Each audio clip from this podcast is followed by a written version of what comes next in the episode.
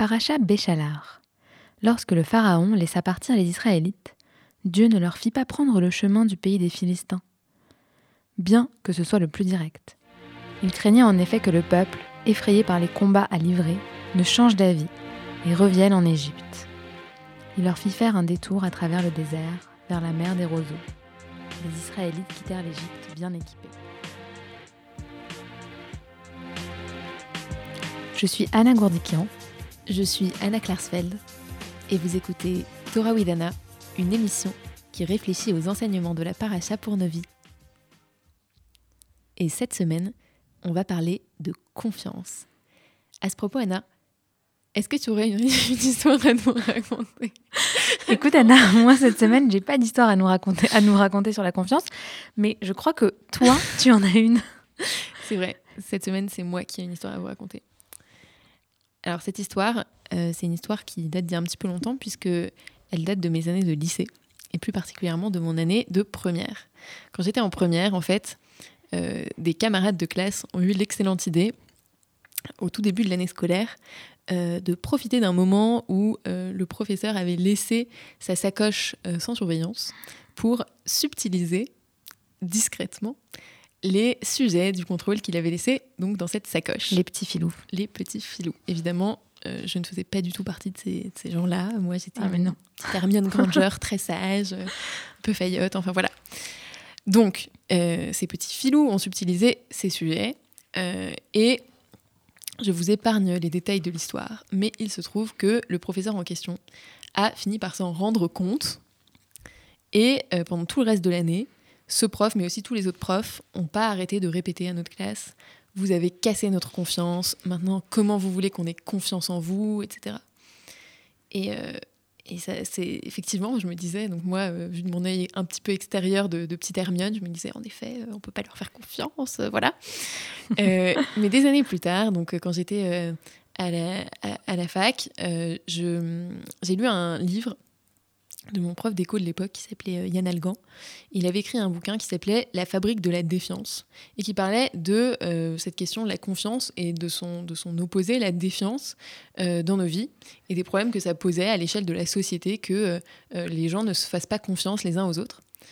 et il parlait notamment de le manque de du manque de confiance qui règne à l'école entre les élèves et les profs. Et en fait, je me suis dit, j'ai relu, on, va dire, cet épisode de ma vie à l'aune de ce texte, et je me suis dit, mais en fait, euh, si les élèves ont comme ça rompu la confiance des profs, c'est peut-être aussi parce qu'ils n'avaient pas confiance, eux, en l'institution scolaire pour euh, les faire réussir dans la vie, pour leur donner euh, accès à ce, que, ce à quoi ils désiraient en termes de carrière professionnelle, etc. Et qu'ils n'avaient peut-être aussi pas confiance en eux-mêmes pour réussir à l'école. Et donc, en fait, la confiance, c'est un système. On peut pas... donner confiance à quelqu'un si nous-mêmes on n'a pas confiance en cette personne. Ça ne peut pas être une confiance à sens unique. Euh, c'est forcément euh, une confiance qui est mutuelle. C'est ça fait système. Et donc voilà, c'est ce que je retiens un peu. Euh, c'est quelque chose qui m'a beaucoup enseigné sur, sur ce qu'est la confiance, la nature de la confiance et sa fragilité aussi. Oui, c'est intéressant de revenir, de relire comme ça les événements de sa vie en, en changeant d'avis ou de les voir différemment. Et euh, bon, c'était un peu quand même des, des drama queens, euh, les, les, profs qui, qui ont parlé du fait que la, confiance C'est un peu aussi. Enfin, leur réaction paraît euh, à la fois justifiée, mais à la fois exagérée. Si toute l'année vous ont répété que la confiance était brisée à jamais, qu'ils ne pouvaient pas vous faire confiance, le principe de la confiance, c'est aussi de savoir que parfois elle peut se rompre, mais qu'on doit pouvoir la redonner. C'est vrai, c'est vrai, peut-être qu'ils ont manqué d'indulgence. Ça. C'est tout à fait possible. En tout cas, Anna, euh, là, j'ai confiance en toi aujourd'hui pour nous faire le 30 second recap, le récapitulatif de la paracha en 30 secondes, le plus beau, le plus fort, le plus efficace. Donc c'est encore jamais entendu. c'est encore toi qui commence. C'est encore moi qui commence, c'est pas possible. Il y a une forme d'injustice par là. Quand on fera euh, un thème sur l'injustice, euh, sache que l'histoire que je raconterai sera celle-ci, Anna. je me prépare. Donc, euh, juste pour rappel, chaque semaine avec Anna, on vous propose euh, de récapituler la paracha va, dont on va parler dans le reste de l'épisode, dans le reste de l'émission, en 30 secondes. Et on vous propose chacune un récap Et ensuite, vous pourrez voter pour dire quel est le meilleur récap sur nos réseaux sociaux, Torah Widona sur Instagram. Voilà. Donc... Exactement. Et la semaine dernière, juste pour vous dire, ceux qui ont pu voter la semaine dernière, on était exactement à 50-50. Donc pour l'instant, nous sommes ex aequo. Euh, peut-être que cette semaine, vous allez pouvoir nous départager. Uh Ok. Alors, Anna, 3, 2, 1, c'est parti. Les Hébreux sont enfin sortis d'Égypte. C'était fatigant, hein mais c'est pas fini. Et avant de partir, Moïse va récupérer les ossements de Joseph, celui qui les a conduits en Égypte. Il est pas rancunier, dis donc. Et Pharaon, il change encore d'avis. Il envoie toute sa cavalerie pour récupérer les Hébreux. Mais dommage pour toi, Coco. Dieu, il a ouvert la mer en deux. Il a laissé partir les Hébreux. Il l'a refermé sur les Égyptiens. Bye À la sortie de la mer, le peuple commence à chanter. Vraiment, sur... c'est le concert du siècle. Puis les Hébreux, ils ont commencé à se plaindre parce qu'ils avaient soif, ils avaient faim, et parce qu'ils adorent se plaindre en fait. Et finalement, Dieu leur donne la manne. Comme ça, même pas besoin de travailler, la nourriture vient à eux. On n'est jamais mieux servi que par Dieu. Et c'est terminé. Mais le chrono a commencé un peu tard. Ah c'est pour ça. C'est bien. Non, mais il vaut mieux finir en avance qu'en retard. Ah. La semaine dernière, j'étais en retard et je sais que tu, tu, l'as mal pris, donc tu vois, j'ai fait un petit effort. Enfin, il y a deux semaines. j'ai adoré. On n'est jamais mieux servi que par Dieu. Je retiens. Voilà. Ok. Et la manne, dont on va sûrement reparler euh, dans la suite de l'émission. Certainement.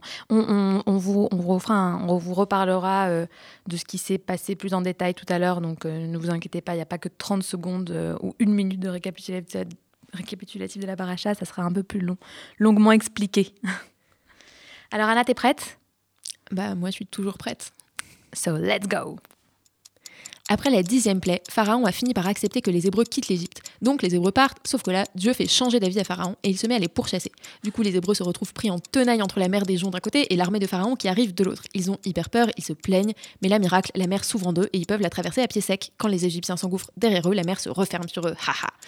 Les Hébreux sont trop trop trop contents, ils chantent pour remercier Dieu, mais dès qu'ils arrivent de l'autre côté de la mer, dans le désert, ils recommencent à se plaindre parce qu'ils ont soif, puis faim, puis reçoivent. Et là, dans tout le reste du texte, ils vont faire que se plaindre, même quand Dieu leur donne de quoi les satisfaire. Ils sont jamais contents Anna Ils sont insupportables Voilà. Euh, Vous l'aurez compris, les Hébreux se plaignent beaucoup. Beaucoup. Et c'est alors, tu vois, par rapport à la semaine dernière, je trouve qu'on a été. Euh, c'est beaucoup plus similaire à ce qu'on a raconté cette semaine. Je sais pas ce que tu en penses. Oui. Parce qu'on se le, on se le dit pas avant. On, se fait la surprise euh, de découvrir ça en, en, en, en studio. En direct live. Exactement. Alors, on a l'habitude, enfin, on a pris l'habitude maintenant, depuis si longtemps, de vous faire écouter une petite chanson sur le thème de la confiance. Euh, et donc cette semaine, j'avais envie de, vous faire écouter la chanson Que sera, sera. C'est la, la chanson d'un film. Elle me regarde pas comme ça, je sais pas lequel. c'est sûrement la chanson d'un film. En tout cas, c'est une chanson qui dit bien euh, le fait d'avoir confiance en l'avenir, de se dire que voilà, ce qui doit arriver arrivera. Exactement. Et ayons confiance en Dieu, en l'avenir comme vous voulez. Et que tout ce qui, voilà, que sera, sera. Euh, en tout cas, c'est une chanson que moi j'écoutais beaucoup quand j'avais euh, peu confiance et que je doutais de, de la suite. Donc, euh, bonne écoute.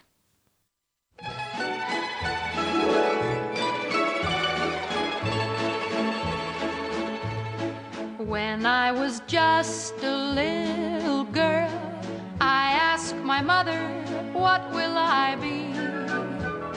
Will I be pretty? Will I be rich? Here's what she said to me.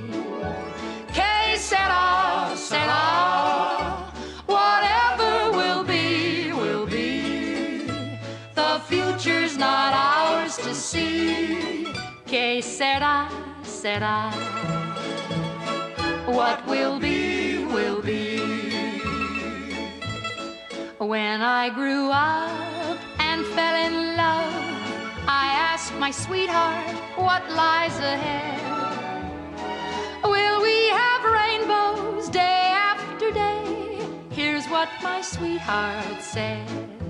Que sera, sera. Whatever will be, will be. The future's not ours to see. Que sera, sera. What will be, will be. Now I have children of my own. They ask their mother, What will I be? Will I be handsome? Will I be rich? I tell them tenderly.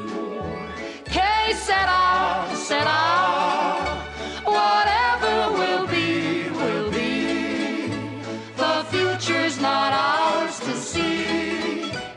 sera, sera.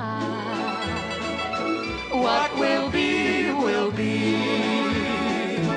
Que sera, sera. Et voilà.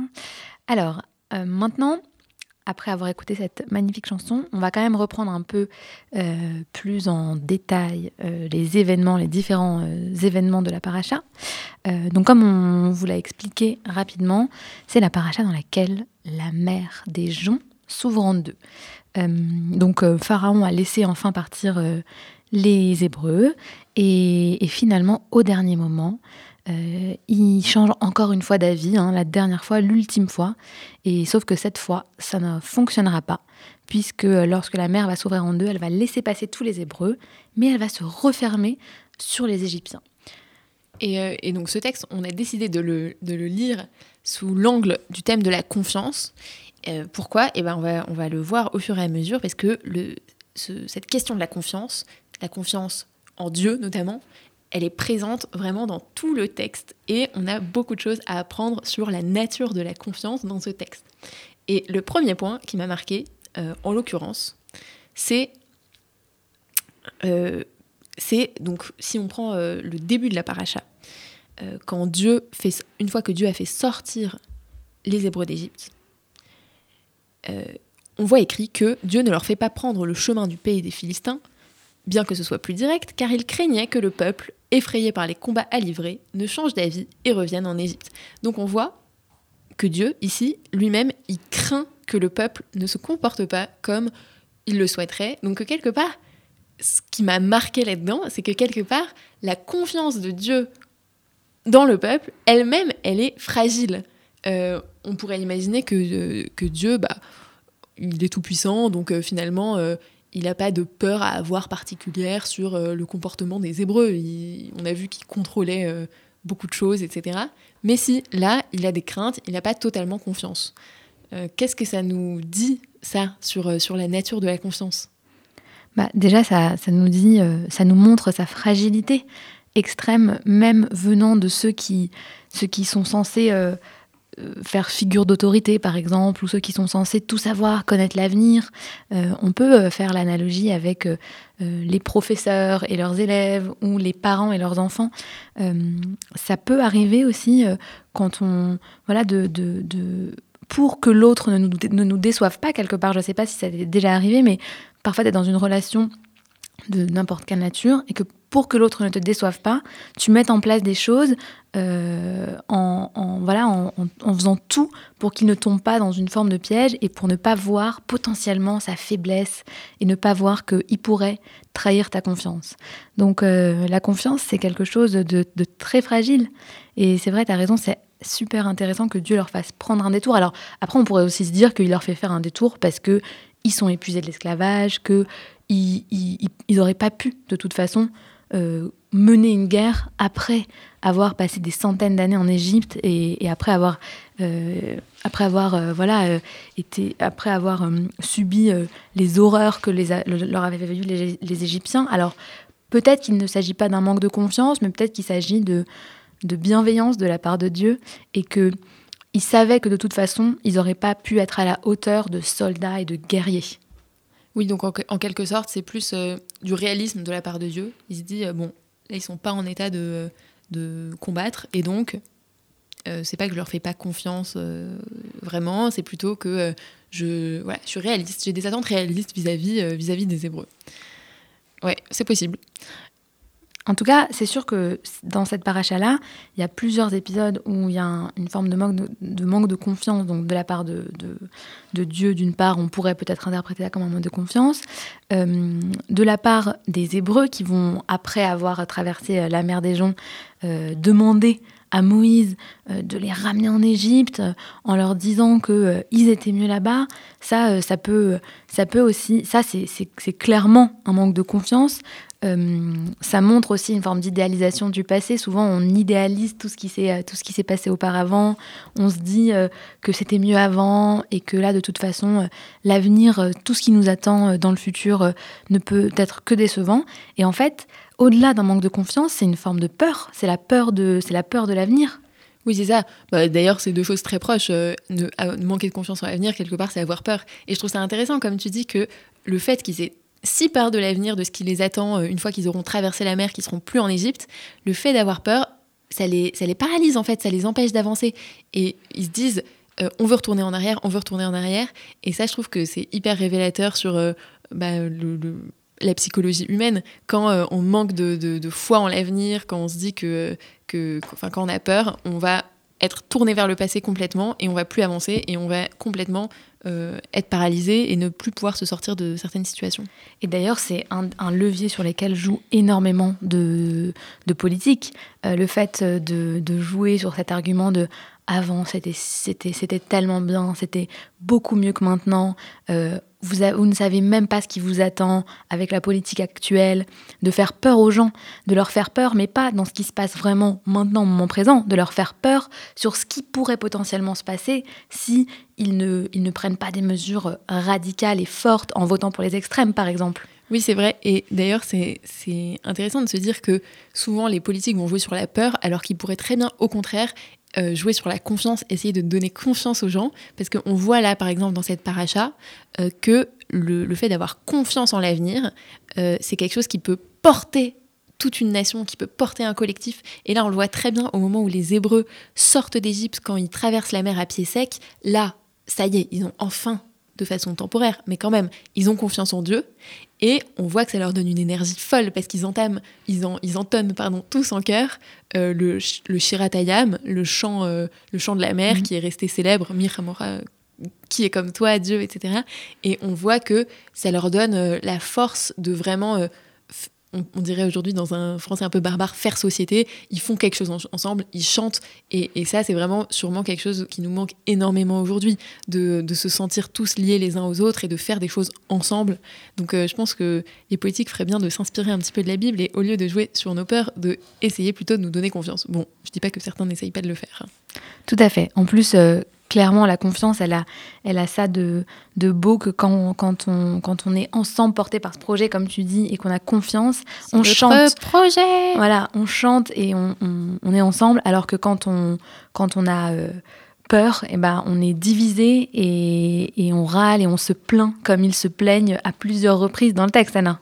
Exactement. Et, et je trouve que leur plainte, au bout d'un moment, on a envie de leur dire bon, les gars, c'est bon, là, Dieu euh, a fait les dix plaies d'Égypte, Dieu vous a fait traverser la mer à pied sec, donc vous devriez être là, ok, c'est bon, euh, Dieu, on sait qu'il est avec nous, euh, maintenant on a confiance. Mais non, à chaque fois, c'est une perpétuelle remise en question. Euh, ah, mais euh, pour, on a faim, Dieu va nous. Enfin, est-ce que Dieu va nous venir en aide, etc.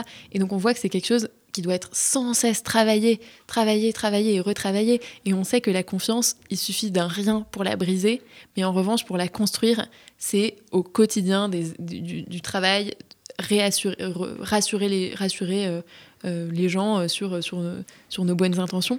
Tout à et, fait. euh, et je trouve que ça, c'est un peu une question de mindset. Mm. Parce que c'est est-ce qu'on choisit d'avoir confiance ou est-ce qu'on on n'a pas confiance? Et on sait que Joseph, on nous parle de Joseph dans la paracha, on nous dit que euh, Joseph avait confiance dans le fait que, euh, que euh, Dieu allait venir en aide aux Israélites bien après sa mort, bien après l'esclavage, et qu'il pourrait reprendre ses ossements et les rapatrier en quelque sorte en, en Canaan.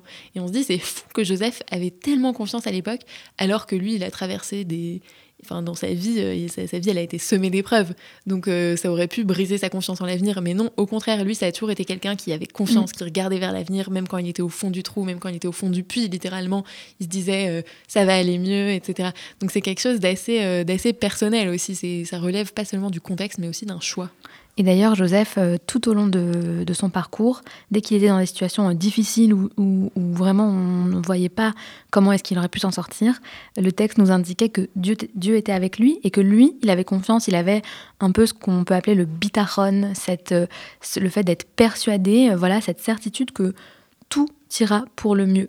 Euh, Gamzou Letova. euh, et euh, simplement, Anna, pour revenir sur ce, dont tu as parlé, euh, cette crise de confiance qui arrive après la sortie euh, de la mer Rouge. Donc les Hébreux euh, ont faim, ont soif. Ils demandent à Moïse euh, qu'il les ramène en Égypte parce qu'ils étaient mieux là-bas alors qu'ils étaient des esclaves. Donc euh, voilà, ils ont une, une vision du passé complètement faussée. Et quelle est la réponse de Dieu à cette crise voilà à cette ce voilà cette un peu cette crise euh, j'ai pas confiance en j'ai pas confiance en Dieu. Lui il accède à ses à ses demandes. Il donne la manne il donne de l'eau. Et je trouve que c'est aussi une leçon sur comment répondre à quelqu'un qui n'a pas confiance comment répondre à quelqu'un qui même lorsque c'est pas justifié n'a pas confiance en nous bah en le rassurant et en lui donnant des preuves, même si on, on- a, enfin, en tout cas, à réagir de réagir avec son ego en disant, euh, tu n'as qu'à avoir confiance, regarde tout ce que je t'ai prouvé. Euh, clairement, c'est pas, euh, c'est pas une bonne solution. Et en même temps, on va voir, et ça c'est ce que nous, nous explique un midrash va- sur lequel on va se pencher un peu plus en détail, on va voir que c'est aussi euh, à soi-même, quand on n'a pas confiance, à un moment de faire le premier pas, de sauter, de faire le saut et de se dire, allez, j'essaye, et c'est à ce moment-là que euh, peut-être euh, Dieu va nous aider. C'est un peu aide-toi et le ciel t'aidera. On va voir ça dans une seconde.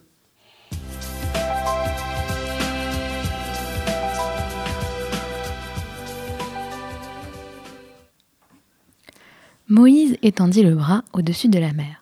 Le Seigneur fit alors souffler un fort vent d'est durant toute la nuit pour renfouler la mer et la mettre à sec. Les eaux se séparèrent. Donc ça, c'est le verset, euh, le fameux verset sur la séparation de la mer des gens. Et on a un midrash, donc euh, un commentaire rabbinique qui vient nous, nous imaginer en quelque sorte les coulisses de cette scène. Qu'est-ce qui s'est vraiment passé? Donc ça, c'est ce qu'on vous raconte dans la Torah, mais en fait, qu'est-ce qui s'est vraiment passé? Et alors là, euh, le- les rédacteurs du midrash disent qu'en réalité, tous les Hébreux étaient comme ça à regarder la mer, ils n'avaient pas trop envie de passer, euh, voilà. Et là, il y a un certain Narshon ben Aminadav, donc euh, un homme, Narshon, qui s'est dit Ok, moi j'y vais. Alors il a plongé dans la mer, il est rentré dedans jusqu'à avoir la tête recouverte d'eau, alors qu'on peut bien imaginer qu'il ne savait pas nager. Et à ce moment-là, et seulement à ce moment-là, Dieu a ouvert la mer en deux. Donc ça, qu'est-ce que ça nous dit, Anna? Alors ça nous dit tellement de magnifiques choses. On- adore toutes les deux ce, midrash, on, on le raconte souvent, mais parce que euh, il, est, il est fort, il nous montre que c'est cette confiance aveugle, même parfois un peu absurde. euh, comment est-ce qu'on peut euh, se, se- se- voilà, se plonger, s'immerger dans l'eau jusqu'à ne plus pouvoir respirer et, et- y aller avec voilà, une confiance aveugle alors que tout le peuple est derrière? Hum, et c'est ça qui a, qui a permis aussi, selon ce midrash, que la mer s'ouvre en deux, c'est de faire ce premier pas vers Dieu. Lui montrer qu'on a confiance, euh, montrer à, toutes les, à, voilà, à tous les éléments extérieurs de notre vie qu'on y croit, même si parfois ça demande un peu de se forcer. Et, et finalement, c'est ça qui, qui nous fait obtenir des, les résultats qu'on escompte.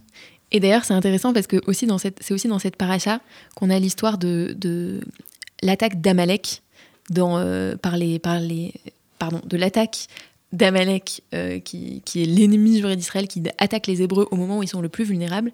Et euh, les Hébreux cette fois-ci doivent se, doivent venir à bout d'Amalek sans l'aide de Dieu, ou en tout cas c'est leur armée qui doit, euh, qui doit intervenir. Et Amalek, la guématria d'Amalek, donc la valeur numérique du mot Amalek, est la même que celle du mot Safek, le doute.